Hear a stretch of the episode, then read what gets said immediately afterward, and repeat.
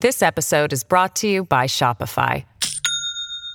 Do you have a point of sale system you can trust, or is it a real POS? You need Shopify for retail. From accepting payments to managing inventory, Shopify POS has everything you need to sell in person.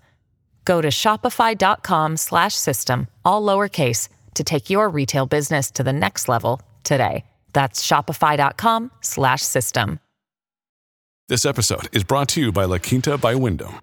Your work can take you all over the place, like Texas. You've never been, but it's going to be great because you're staying at La Quinta by Wyndham. Their free bright side breakfast will give you energy for the day ahead. And after, you can unwind using their free high speed Wi Fi. Tonight, La Quinta. Tomorrow, you shine. Book your stay today at lq.com. Hey, it's Ryan Reynolds, and I'm here with Keith, co star of my upcoming film, If, only in theaters, May 17th. Do you want to tell people the big news? All right, I'll do it. Sign up now and you'll get unlimited for $15 a month in six months of Paramount Plus Essential Plan on us. Mintmobile.com slash switch. Upfront payment of $45 equivalent to $15 per month. Unlimited over 40 gigabytes per month. Face lower speeds. Videos at 480p. Active Mint customers by 531.24 get six months of Paramount Plus Essential Plan. Auto renews after six months. Offer ends May 31st, 2024. Separate Paramount Plus registration required. Terms and conditions apply if rated PG.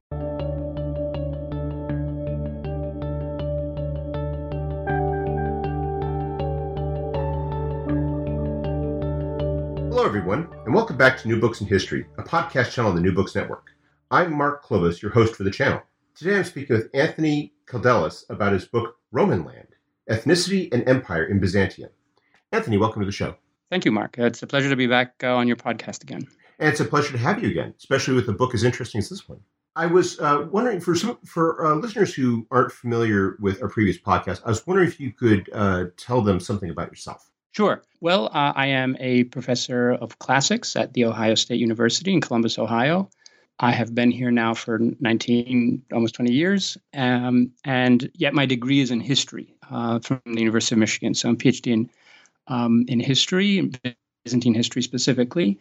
So I am among very, very few Byzantinists who have a position in a department of classics. So most of my colleagues study ancient literature and ancient religion and so on. Uh, most uh, scholars of Byzantium are in history departments or art history departments. Uh, but that's what I do. So I teach courses in history, in classics, in uh, Greek of all periods. Uh, uh, well, I don't teach modern Greek, I, I speak it. It's interesting because I, I, I, feel as though that plays well into what you write about in the book. And it's a very interesting book. And, and I compare it with the, the previous book we talked about, which was Streams of Gold, Rivers of Blood, which was a history of a specific period in what we call the Byzantine Empire. And yet, Romanland looks at the empire uh, from a very different perspective. What was it that led you to uh, uh, focus upon this subject of, of, of ethnicity and, and, the idea of empire uh, in the East? Actually, this uh, book, Romanland, it, it, stems directly from the research that I did um, for um, Streams of Gold in the following sense. The period of Byzantine history that I narrated and analyzed in the previous book uh, was a period when Byzantium, in, this is in the in the 10th century, sort of rapidly expands. It uh, conquers a, um, a whole a host of territories in in, in Syria, uh, in Armenia, and the Caucasus, but also in the Balkans, especially the Bulgarian Empire. And so it expands and becomes much more imperial. Um, and then in the later 11th century, it loses a lot of this, um, especially um, in the east. So all the Caucasian ter- uh, the territories in the Caucasus and then Asia Minor. Um, so in looking at this process, I became fascinated at the question of empire.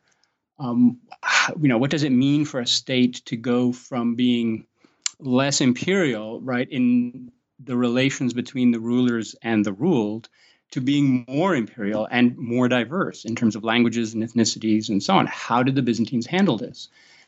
And at that point, I realized that in my field, uh, Byzantine studies, there really isn't um, um, a sort of uh, sustained attention to those questions of empire and ethnicity, which you would think are kind of crucial, right, for discussing empire. Um, and as it happens, there is a flourishing bibliography on empire going on all around uh, Byzantium, that is in antiquity. They talk about ancient empires, um, medieval empires, modern empires, and political scientists are involved. And so there's this flourishing bibliography and theoretical study of empire. Um, and it can take all kinds of directions, right? It can be economic, territorial, religious, but a, a lot of it is about ethnicity. Um, and you know how sometimes religious differences can be expressed in ethnic terms and vice versa, right? So those two are kind of linked sometimes. And I thought that's odd. I mean, why does my field not do this? Because we call Byzantium an empire all the time, right? Like that's that's the word that we use for it, the Byzantine Empire. And yet, there's no um, definitions of what we mean by empire in that context. Um, and if empires are multi-ethnic, and there's a sort of general understanding consensus that empires are multi-ethnic by definition, what were the ethnicities of the Byzantine Empire? Like this is never discussed either. And then I realized that look, there's no bibliography on ethnicity in Byzantium. And so that's where I realized that these two issues, ethnicity and empire, had to be sort of reconstituted from the ground up.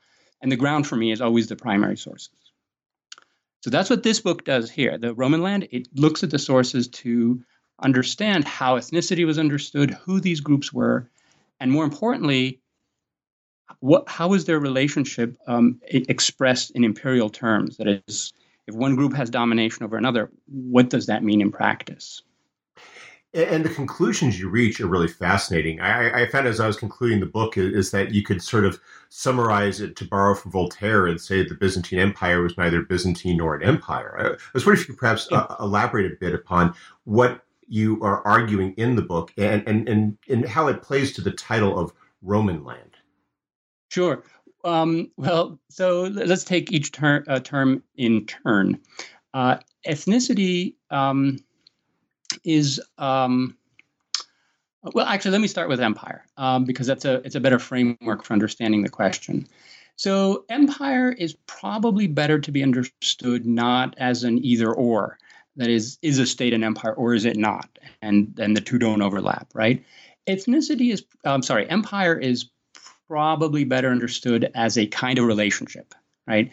Uh, so most empires are the product of conquest. So one group, whether it's defined ethnically or ethno-religiously, or is a kind of politically constituted, you know, body, either a nation or something like that, conquers a whole bunch of others. And you look at the historical existence of this state and you can see well these are the conquerors this is how they ruled these are the subjects this is how they were ruled right? But if you think about it that kind of relationship can also exist in a kind of more or less degree right so you can have states that are more imperial that is they're characterized by those kinds of relationships more at some point in their history and less so in another point. and this is exactly what happens to Byzantium during its long history. And Byzantium, you know, like lasts 1,200 years, right? So there's a there's an ebb and flow in terms of how imperial it is. Um, and so so that's one thing. imperial is a relationship, not a you know the the essence of a state. I'll give you another example. Ancient Athens. We call ancient Athens a democracy, right? In the classical period, it's a democracy. We know how it was ruled. It was ruled very democratically through direct participation of adult male citizens, right? Um, nevertheless, ancient Athens also had an empire. It had an empire over other Greek cities, states.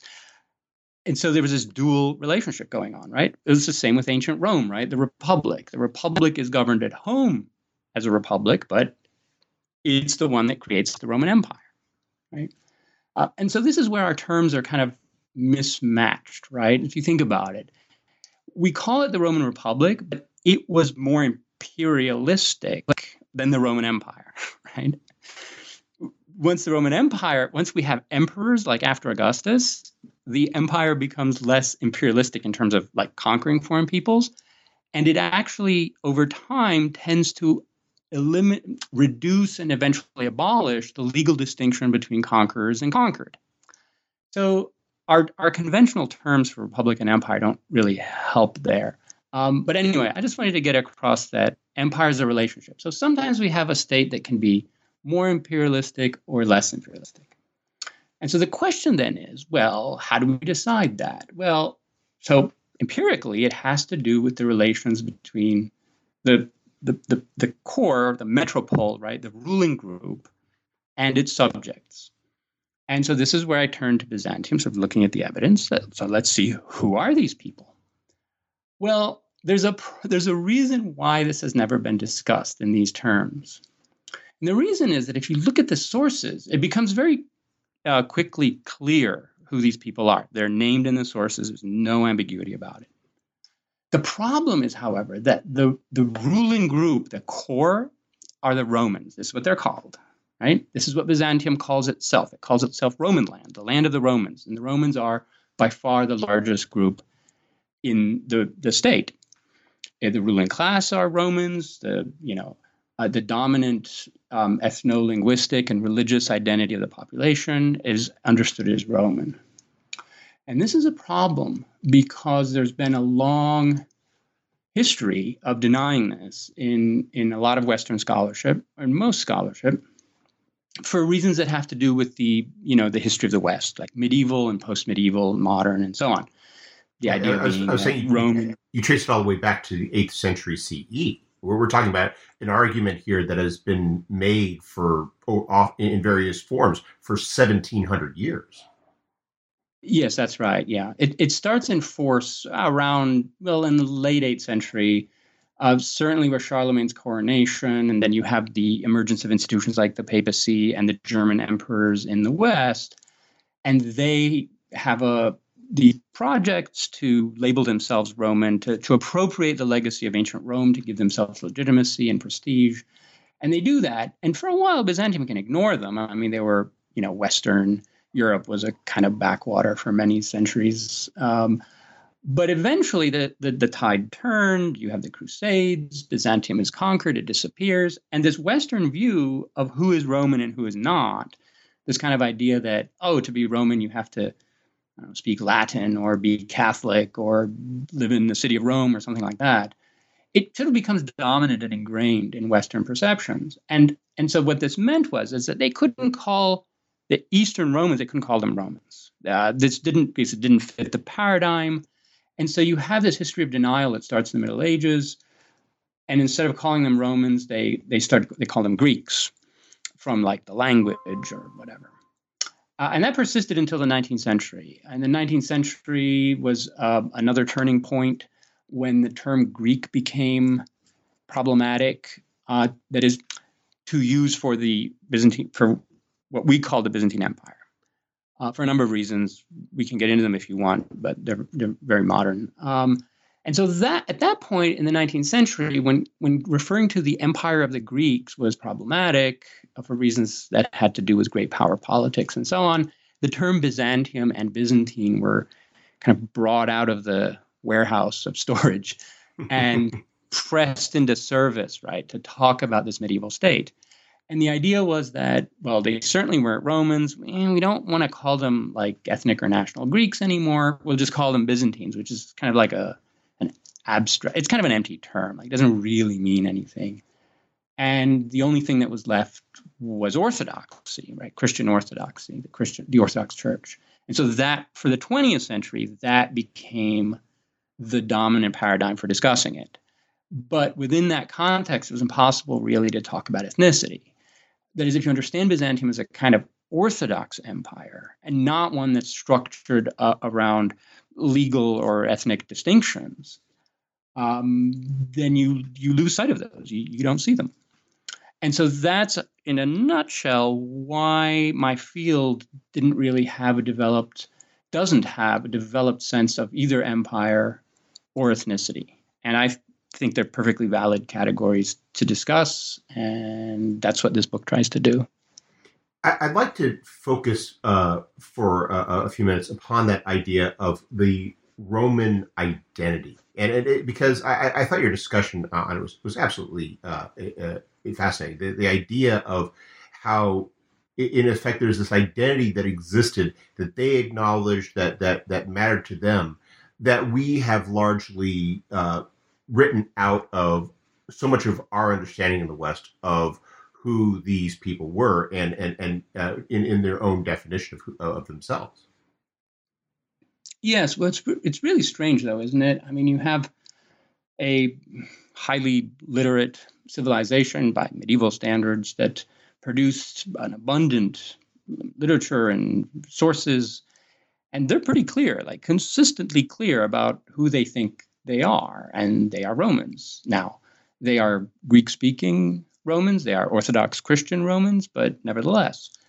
Um, as far as I know, my mine is the only field, the only field of like historical research, one of whose fundamental axioms is to deny that identity. Like when you come across it in a source, you're supposed to say, "Oh, but this they didn't really mean this," or they were deluding themselves, they weren't really that, or this was just a, a superficial label that they put on top of themselves to hide. So, you know, like these kinds. These are weird moves, right? Mm-hmm. Like, like I don't know any other field where you do that. Like where that's the operating principle of historical inquiry: to deny what your sources are telling you, right? And of course, I mean, there's a history of Western denialism there about this question, but there's also how um, we've talked about ethnicity um, in many fields until very recently, right? Like this idea that ethnicities are kind of primordial. Um, and, I mean, mod- the modern nations, right, have projected these kinds of ideas that their nations have always existed, and even if they moved around geographically, right? Um, and so there, so there's this weird, there's this weird consequence in Byzantine studies where you can talk about ethnic minorities in Byzantium if they still exist today, right? Like you can write articles about Jews in Byzantium and Armenians in Byzantium and Arabs in Byzantium, but, but you can't write about the ethnic majority, right? Mm-hmm. So, so there's no there's no bibliography on ethnicity in general in Byzantium because that is other than the individual group in which you're interested. You can write about Turks in Byzantium and, and Jews or whatever, but separately. That is, you can't do so within an overarching under, uh, theory of what ethnicity was in Byzantium, because then you'd have to deal with the core group, the one that made up anything from 50 to 80% of the population, depending on its imperial scope right at that moment. So, yeah, yeah, Roman Romanness is a problem. Yeah, I was thinking about how that approach also tends to double down on this perception of Byzantium as an empire because you're focusing upon this notion of the distinctions rather than the commonalities. Yes. So if you have a state that is like 80% uh, ethnically homogeneous, linguistically, ethnically, religiously, the same institutions, same um, same culture, same art in the churches, whatever, and they understand themselves that way. That is, they talk about themselves as being, well, we are Romans because of these things. 80%, and then maybe you have, let's say, hypothetically speaking, right? You have 20% minority groups but that doesn't really look much like an empire, right? I mean, that it's weird. No other empire would be like that. Um, that is, that you would define what it is as a as a historical society based on the minority. Um, now, if you're getting to 50 50, maybe, um, though there are modern nation states that are 50% ethnic majority, right? 50% minorities, right? So you can still use that model too. Anyway, this has to do with the categories that we use, like how we conceptualize um, historical societies.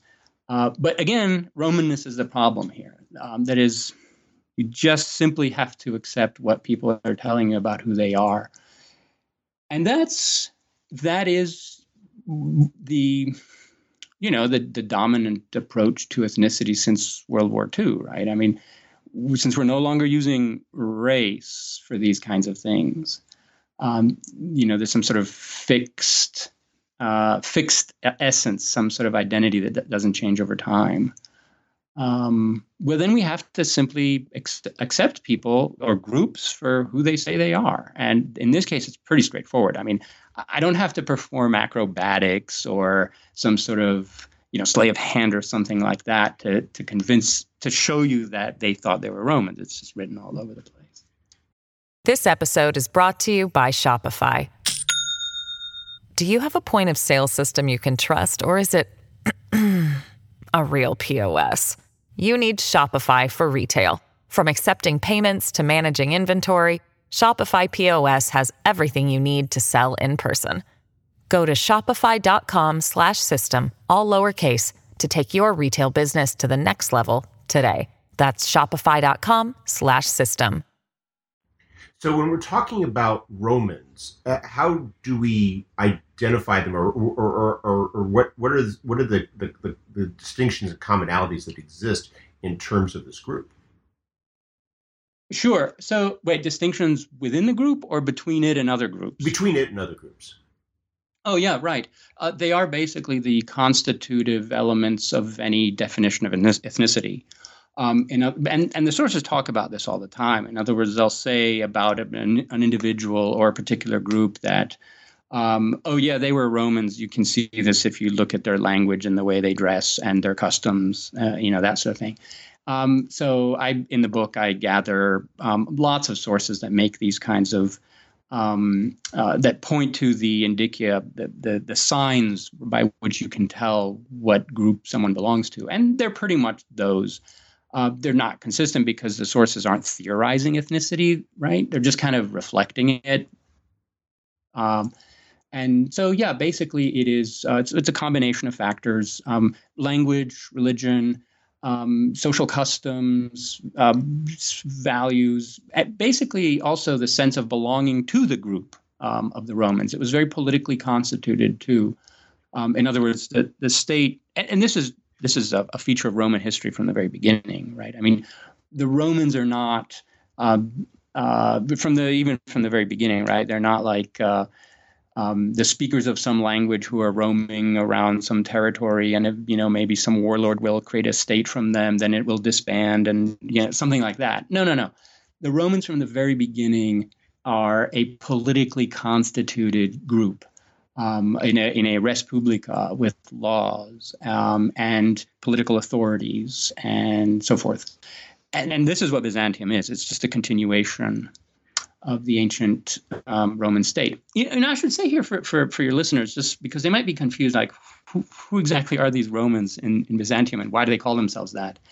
Um, because you know the average person hears Roman and they think I don't know Julius Caesar or Scipio or Augustus, basically a Latin speaker from the city of Rome who lived in antiquity and was a pagan and so forth. Okay, so so presumably that listener will also know that so Rome created an empire around the Mediterranean, and that that empire lasted for a very very long time, um, and it fell in the West in the fifth century. This is the famous fall of the Roman Empire. Now the fall of the Roman Empire was only half the empire, right? It was the western half.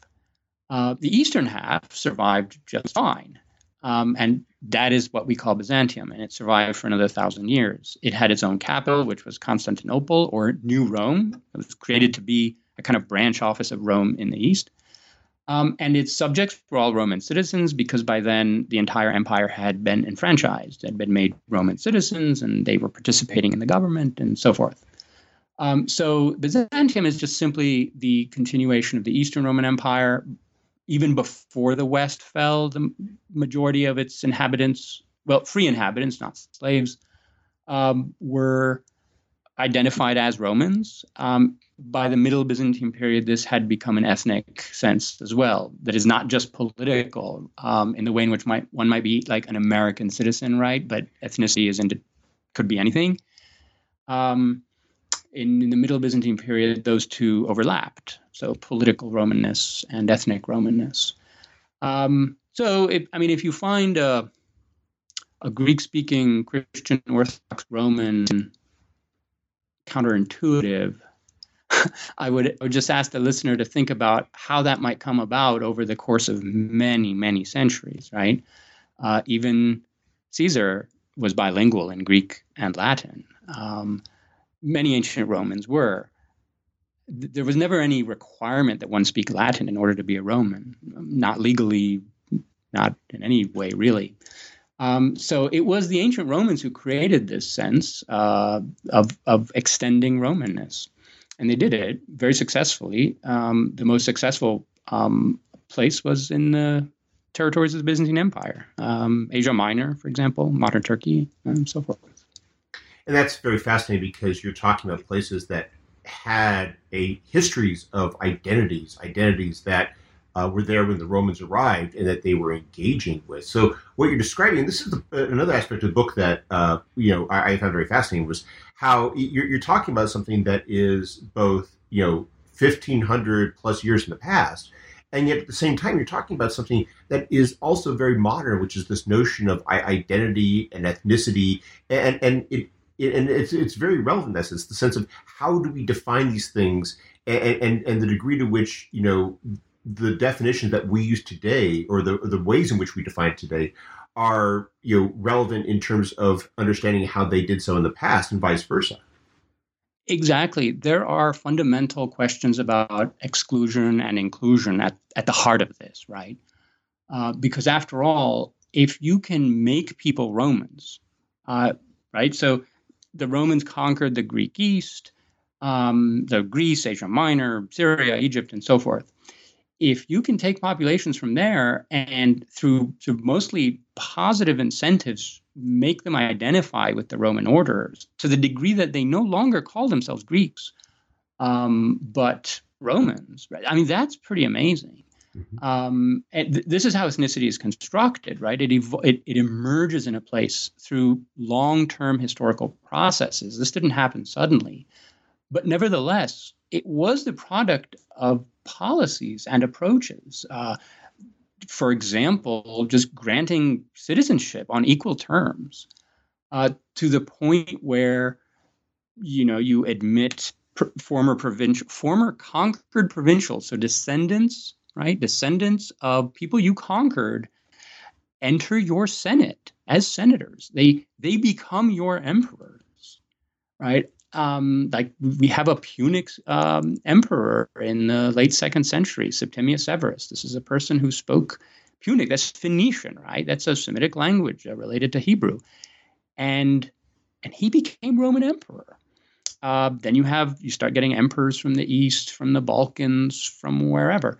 So the Roman imperial state is was this amazing experiment in extending the franchise and inclusion now, having said that, let me let, me be absolutely clear that the Roman Empire was created through violence, an incredible amount of bloody violence and plunder and enslavement. like I'm not trying to hide that, right? The Roman Empire had slaves, about know, 15% perhaps of the population were slaves. They they weren't enfranchised who knows what they thought of all this? Um, but uh, I'm talking about a process of gradual inclusion that started among elite circles. Um, that's why I mentioned senators and emperors, but it, it extended very far down. Uh, say, for example, through the army, right? And the Roman imperial army is like half a million people plus their families. That's a lot of people who are sort of plugged into the whole system. And then the you know everyone is enfranchised. Um, and there were certain mechanisms by which provincials could have a say in how the empire was run. Certainly, the armies had a say. So these are a lot of people who had a say, um, and those mechanisms allowed them to identify with it. Um, so let me let me give you a striking just just to show our modern listeners right, how how weird this is. So like imagine if when the British Empire conquered India, um, instead of what happened, they they granted full British citizen rights, right, to the entire population of India, and uh, allowed the, the the natives not just to have local offices, right, and rule over their own. That's imperial ethnic politics, right? But no, to come to London and join the House of Lords and eventually become kings and queens, right? I, it's like that. Um, and with Byzantium, it gets it gets even kind of weirder in the sense that well, so imagine then if the British Empire created a a duplicate London uh, somewhere in India, uh, just so that you know the that part of the state could be represented with its own it had its own capital and local authorities and and and that led to a dissemination of British law and, and customs and identity and so forth it's something like that. right? So you can see how far removed it is from modern policies um, of empire. Mm-hmm. You, I think, developed this very well when in your two chapters in the book where you discuss uh, the dynamic of assimilation and absorption with these case studies. I was wondering if you could perhaps uh, elaborate upon those case studies and, and how they show this process uh, as you know underway. Sure. Um, so there there were very many moments um, in the history of the Byzantine Empire, also in the Roman Empire, but let's let's stick with Byzantium, where foreign groups were um, either well there are a number of ways in which this can happen. Sometimes uh, foreign groups would show up in fairly large numbers at the border and seek entry, either because they had perhaps lost a, a war um, out, outside the, the borders of the empire. So, for example, this happened in the ninth century, where there was um, there was some pretty serious warfare going on in the Abbasid Caliphate. Um, and there was a group of Iranians in roughly Azerbaijan uh, called the Khurramites, and they had lost a battle with the, the caliphate. It was a, a, a war. It was a long, bloody war, and they realized they were going to be exterminated, and so they just migrated to Byzantium. Um, so these are non-Greek speaking, non-Christian Iranian soldiers. and, and and for for reasons we don't need to get into, the emperors were actually quite willing to accommodate them and bring them in. Now, on condition that they convert to Christianity, which they did, and then they were they were basically absorbed into the Roman army. Later on, they were they were distributed. They were like dispersed uh, because empires knew the Roman Empire knew that that is a faster way to assimilate groups. So they were dispersed to the various provinces of the empire, but also the local women were required to marry them, basically. I, I, don't know exactly how this was enforced, but we do know cases where it was. Um, so they were married to local Roman women.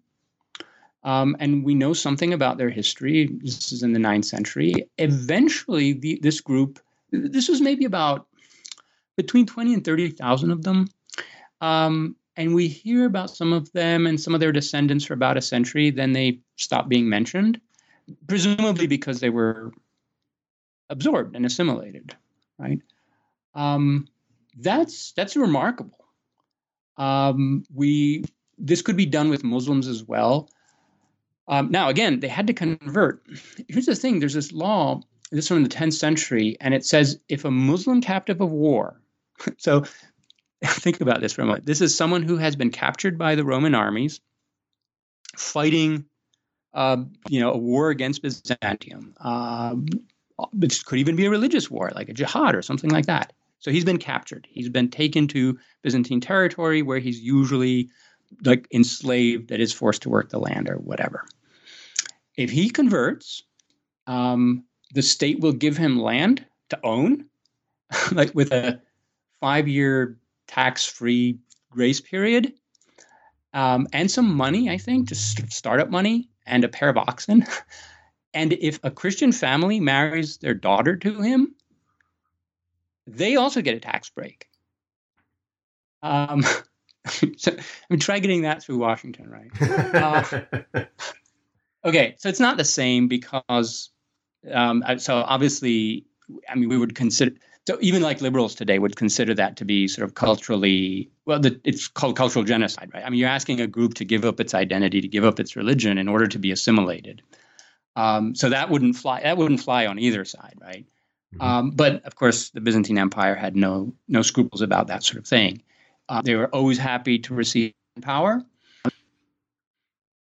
if people were willing to play along, they were willing to absorb them. Um, and and this is this is how it worked in practice. Um, there are a lot of groups with which this was done. So Slavs, um, Armenians, and so on. And some of them we can trace their history over the course of generations. Like you can see how they start out like Armenians from Armenia, and how their descendants end up just mainstream Romans. Right. So Greek speaking, uh, Byzantine Orthodox, self-identifying Romans. Um, over over the course of a few generations, right? That's that's how long it takes. Um, and so it's a remarkable set of policies. Now, now that so basically, if you were a Roman, you could very well have and be aware that you had a sort of ethnic background, ancestry, even though and you and you might have some like affective uh, memory of it or attachment to it, right? This happens with many um, sort of white ethnic groups in the United States today, right? So you're like you're American and you're white, but you're I don't know. There's a Polish, Italian, Greek, right, kind of background there. Um, I found some cases of that um, in in Byzantium. They're quite interesting. Um, and then there are groups who don't um, give up their identity or their religion. Um, and uh, many Jewish groups, um, you know, and others, uh, it, it, depending on their size. Uh, so when the empire conquers large numbers of you know, Bulgarians or Vlachs or whatever, they, they, those kinds of policies of assimilation don't work. But I, I think it's all you know very it's very interesting to consider from our modern standpoint.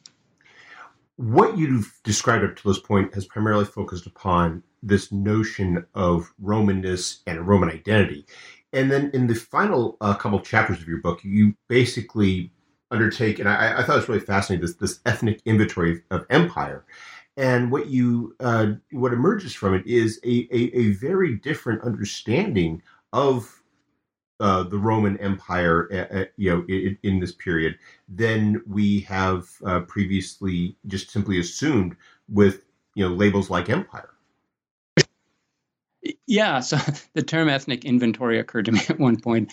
I, I don't know. I don't know if that's sort of insensitive or anything, but um, maybe maybe I actually got it from university administration.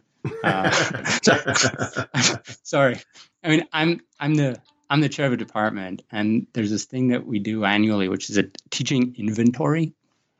And it's how many courses each person taught. And maybe that kind of just stuck in my mind. But anyway, whatever. So, um, yeah, so the question occurred to me was okay, so we keep talking about Byzantium as a multi ethnic empire. Um, so, what are those ethnic groups? Why won't someone tell me what they are? Because nobody will. Like, I looked and I looked, and I couldn't find anyone saying, well, here are the ethnic groups that make this a multi-ethnic empire. Uh, so you go to the sources, and I found them, and they're fairly easy to find. So I thought I would I would do that. I would I would make an ethnic inventory of the empire of Byzantium at two moments in its history. So roughly the early 10th century and then the mid 11th century. And because a, a period of imperial expansion had occurred in the meantime, right? So I expected those two um, inventories to look quite different, and they did. Um, so, what I do in those chapters is go through the different groups that we can, whom can identify as living within Byzantium at any one time, and not only to identify them, but also to try to understand how they were being ruled by the Romans as a different group, right? Because remember, that's that's the key criterion of empire, right? is this group being treated differently because of who it is? Are there specific policies that regulate it, govern it? Are they excluded from certain things? Um, and the 11th century uh, standpoint is, is the more interesting one because it's it's a more diversely uh, multi-ethnic uh, state at that point. And I found a very wide range of approaches. Um, there were ranging, for example, from groups that were basically left alone to manage their own affairs, so long as they provided some sort of tribute uh, to or to the emperor or soldiers on demand, you know that sort of thing. But otherwise, you you you know you're in your mountains, you do whatever you want. Don't bother us, but you know you're within our territory notionally, so pay us this tribute. Um, I found groups. So by that point, there were also a number of Muslim communities in the empire, um, and they were also left to their own devices so long as they sort of paid, you know, taxes or uh, tribute rather than taxes. Um, and I think that those groups would have been very difficult for the empire to absorb, just because its whole its whole legal structure um, was sort of interwoven with religion. Um, and and then there are all kinds of um, other groups in between, um, some which were heavily governed, that is by inst- especially by fiscal, judicial institutions, but like for example the Bulgarians. So the Romans conquer the Bulgarians um, 10 um, 18. How were the Bulgarians ruled after that? And what I found was, yeah, there was a lot of emphasis on taxation and drafting into the army, but it doesn't seem that the Bulgarian political class survived. Um, the ones that were previously sort of dependent on the the Bulgarian Tsar and his court. So that group seems to have been basically deprived of power or stripped of its resources. Um, so that was a very different kind of approach. Of course, the Byzantines would have been very afraid of that class. Um, the, the, Bulgarians actually rebelled against the empire on at least three major occasions. Um, so that's what those chapters do. They just kind of go through and and um, um, sort of talk about how the different groups were were governed, and and and that's where you get a glimpse of empire. Mm-hmm. Uh, oh, you know, actually, there's some interesting. Um, so there's uh, some good bibliography on Jews in Byzantium, um, and they Jews were in a sort of also a kind of ambiguous position. They were treated as Roman citizens. There are laws that say, yeah, well, Jews are Roman citizens except with regard to their religion, um, where they are subject to their own, you know, the laws say priestly class, you know, you know, whatever. I don't, I don't think that the Christian lawgivers were particularly interested in how those matters were regulated. But here's the sort of interesting thing: is that what a Christian Roman regards as religion is not the same things, not right, as what a a Jew might regard as religion. Um, so, for example, when it comes to things like women and property or marriage, right? Marriage in the Roman tradition is, is a civil matter, right? It's two people just making an agreement. Um, not quite like that in the Jewish tradition. Um, and so I found some scholarship that talked about how Jewish women in Byzantium eventually they figured this out that they would have more rights in the Roman courts than under the rabbis.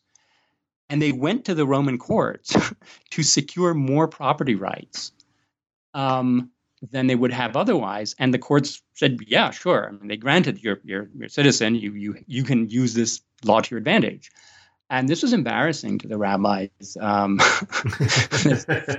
so yeah, so you you have like in in you know medieval Jewish scholars are discussing you know matters regarding women and so on, and they have to say, oh, except for the ones in the in Rome, the Roman ones who have these special rights. I, I thought it was very interesting. Mm-hmm. Well, we've taken up a lot of your time, but before you go, could you tell us what you're working on now?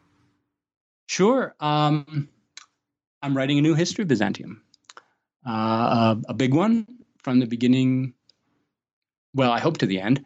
Uh, so yeah, and yeah, I've I've made my way from so starting with Constantine, the foundation of Constantinople, um, and I've reached the seventh century is what I'm working on right now. Um, I think we need a new history Byzantium um, like a, a, detailed one uh, that's involved, not uh, yet another brief history or short history or concise history. We have lots of those.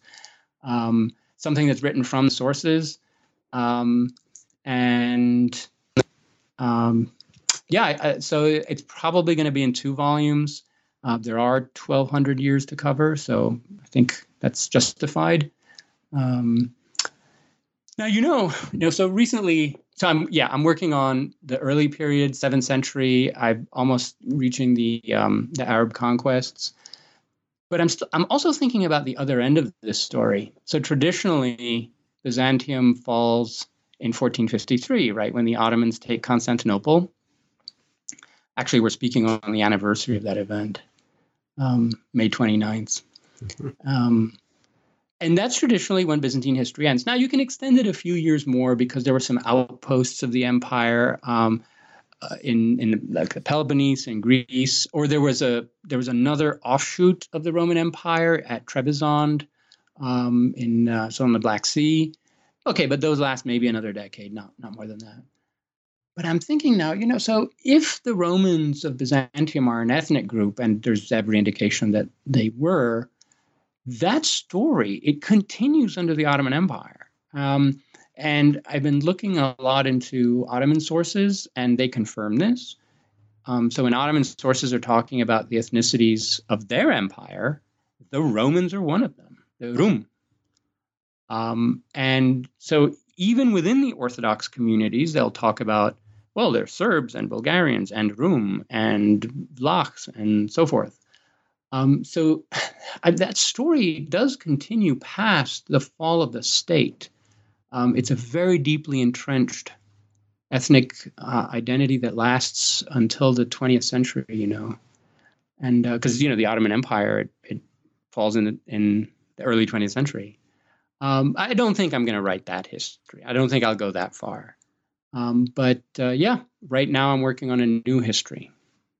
Well, it sounds like a fascinating project and, and one that's going to be uh, very involved too. uh, yes, there are lots of sources, uh, but I have been preparing for this for a very long time. I didn't know I was preparing for this, um, but it turns out I was. Um, I kind of know where everything is. I know how to find things um, quickly enough. Um, I had a trial run at doing this with uh, Streams of Gold. So that was 10th, 11th centuries. And, you know, I thought, you know, it's one of those things where you do it and you think, huh, okay, it looks, it seems like I can do this. Um, so I'll do more.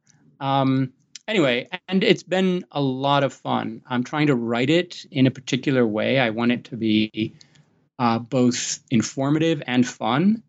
Um, so I'm taking extra care with the prose.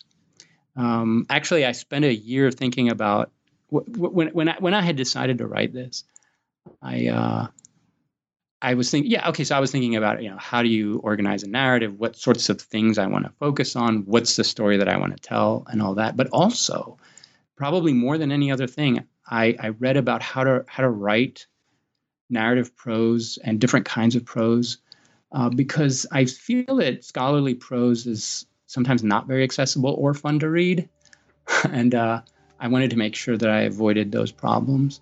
So we'll see. You you can read it when it comes out and and tell me whether that succeeded. Well, I definitely look forward to doing that. uh, Anthony, take, thank you for taking some time out of your schedule to speak with us. I hope you have a wonderful day. Thank you, Mark. It was my pleasure.